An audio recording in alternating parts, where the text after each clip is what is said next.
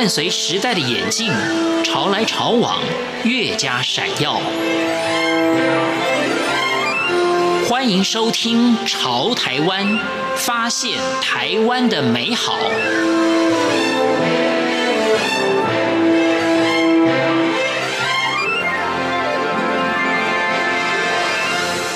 听众朋友您好，欢迎您收听《潮台湾》，我是文心。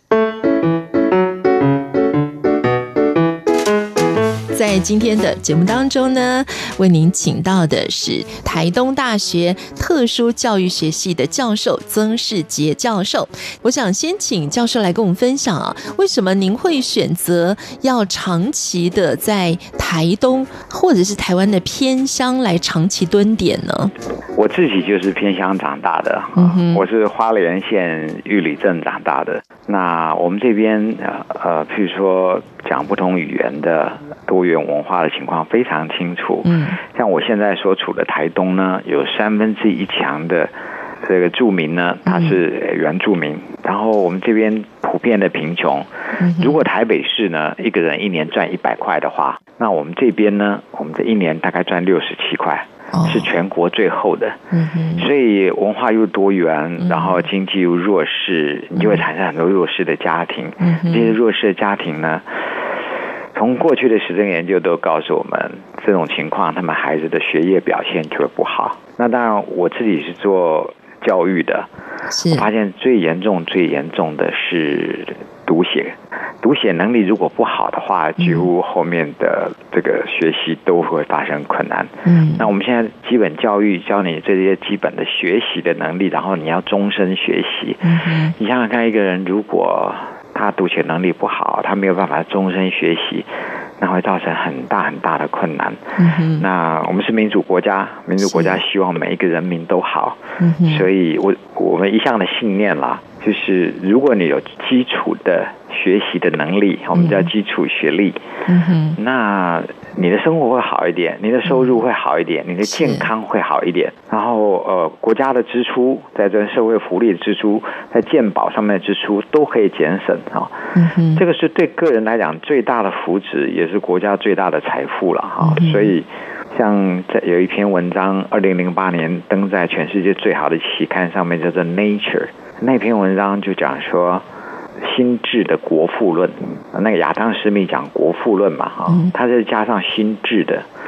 那心智的国富论就是及早要给我们的孩子好的教育，把每一个孩子拉上来，是，然后让他们过得好的生活，让国家啊可以因此。呃，长富于民，我们的教育的目的就是这样的。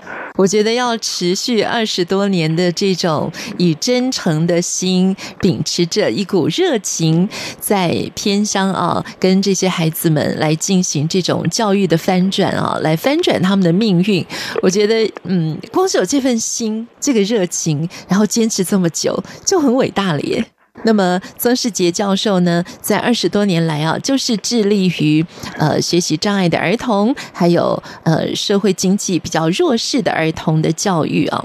这从教授的分享，大家可以更清楚的知道，在偏乡的孩子们，他们的学习碰到了什么样的问题。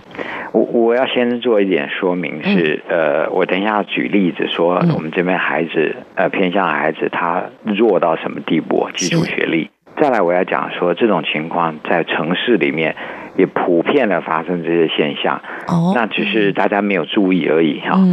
那我刚来台东的时候，嗯我去一个教会里面当志工，教英文，我碰到一个高一的学生，他是。职业学校的高一啊，公立的。然后我教英文教很简单的，我教 now n o w now 就是现在的意思。那个孩子拿起笔来，然后抬起头来问我说：“那现在的现怎么写？”啊，那我就写给他看。嗯，他写下来说：“那在呢？”原来他念到高一了，连现跟在都不会。我应该教他中文，而不是教他英文。是，但是这个孩子家里面有五个兄弟姐妹，他几乎每一个都这样子。嗯，他们并不是智能障碍，嗯，他们没有身心障碍，是，他们只是一般的孩子。那大家会认为说，你会不会刚好挑了一个这样特别弱的家庭？嗯，那如果做出调查上面来讲，哈，是质量，你到底认识多少字呢？哈、嗯，结果他们发现呢，国小六年级毕业的花莲台东的孩子，嗯，他如果是最后百分之十六的的低成就学生，嗯、我们就要负一个标准差以下的小朋友，是他的平均市值量还不到全国小二的平均值。嗯、如果是九年级的，他已经国中要毕业了，再帮他们量呢？最后百分之十六的学生，他们市值量还不到全国小三的平均值，所以你可以这样想哈，就是说他们毕业的时候，连普通报纸都看不懂，啊，他甚至要上网去做一点事情，该有一堆的文字。是，包括买车票，比如这样子，嗯嗯、他可能都有困难。你想想看，教育做到这个样子的话，真的是对不起这些孩子，对不起他们的家人呢。好，嗯、这个是我现在面临的困难了哈，是就是说长期的这些小朋友都没有学会，但是全人口当中啊哈，大概就会有百分之十有各种各样的学习困难，在台北市或新北市哈那个几百万人的大城市。他们这种学习困难的孩子的人数哈，远远超过花莲、台东。我说总人数，你不要说他们百分之十，他们百分之五好了，或百分之二好了，这样的人数呢，就远远超过我们台东的人了。啊，只是说我们这边是重级的发生，然后台北跟新北的孩子呢是分散的在各个班级里面发生。好，所以情况是一样的，就是说。我在做这方面的服务跟研究，这不只是为了弱势偏远地区而已，而是为想要为所有学不会的孩子。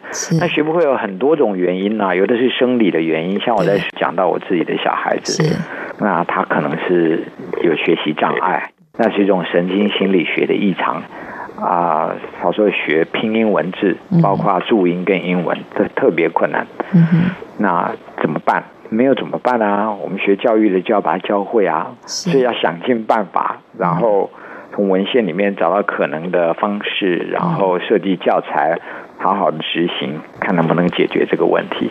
所以我我就一直在想办法，找到呃合适能够提升这些孩子基础学历而且读写能力的一些方法。呃，这就是我的工作也在谈的啦。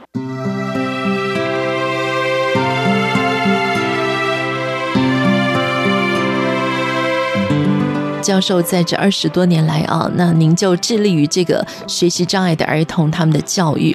那所以今天我们如果要来定义这个学习障碍，而不是刚刚教授您提到说，也许是因为某方面的疾病啦或身心障碍的关系的话，那对他们来讲，这些孩子们学习上所碰到的障碍大概会是什么呢？没有学习动机，还是没有好的教育环境，没有好的教育资源，甚至呢？没有懂他们的老师用一个正确的方法来引导他们吗？这样孩子分成两大类，一大类就是有身心障碍的，他的大脑的结构啊，可能跟一般的孩子是不一样的。是。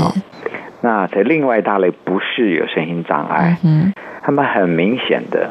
因为它是重级的发生，整个部落都这个样子，那我觉得是它的环境不好的。也就是我把这两两群分成低成就学生跟学习障碍学生。那低成就就是说他的硬体是 OK 的，只是他没有足够的经验，他没有受到好的教育，所以今天变成这个样子，这个已经很严重了哈。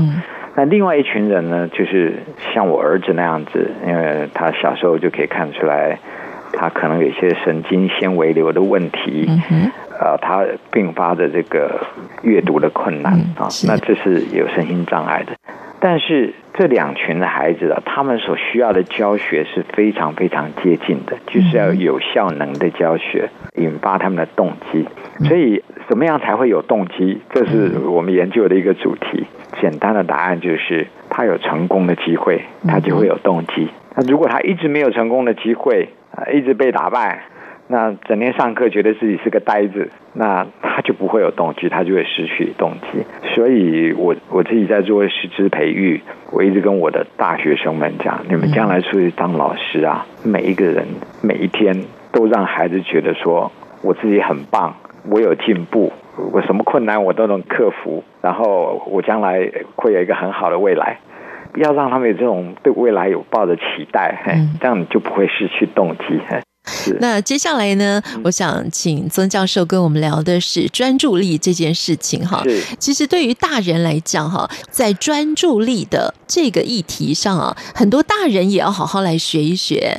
啊、呃，我觉得每一个人哦，工作效能都可以大幅的提升。嗯哼，如果我们能够提升我们的专注力的话，是啊，但专注力。本来就是每一个人的限制啦，不是只有特定人才需要呃去面对这个问题。从人类演化的角度，我们本来就不可能太专心，嗯，因为我们的祖先在采集地上的野莓啊、芋头的同时呢，嗯，你还要注意，哎，脚下有没有毒蛇啊？啊，对，树上有没有花豹啊？河边有没有鳄鱼啊？是，有没有部落的仇敌在等着我啊？嗯嗯，你随时都要注意各方面的讯息啊，眼观四面，耳听八方。哈，对，所以大脑的设计呢，就是要处理层出不穷的挑战。但是现在进到二十一世纪了，你就必须坐在书桌前面，面对一件事情，好好的把它完成，不能够把精神分掉。对，这就违反了大脑的设计的天性。嗯，所以有些办法哈，是真的要把大脑原来的设计啊，就是我们跟祖先一样的会被分心的这样的这个天性呢，要把它考虑进去了。嗯，那像番茄工作法，简单的说，工作二十五分钟就休息五分钟。他工作二十五分钟，已经大家都是极限了哈。如果你不行的话，也不一定二十五分钟，呃呃，十五分钟、五分钟、十五分钟、五分钟，这都可以的，看你自己的情况。是二十五分钟专心工作，五分钟做杂事，回手机的讯息，回 email。这样的话，就把不容易掌握的连续时间呢，拆解成有结构的可以掌握的小段，嗯而且把。人类会分心这个特质是纳入考量了哈，是，我觉得这是非常好的办法。那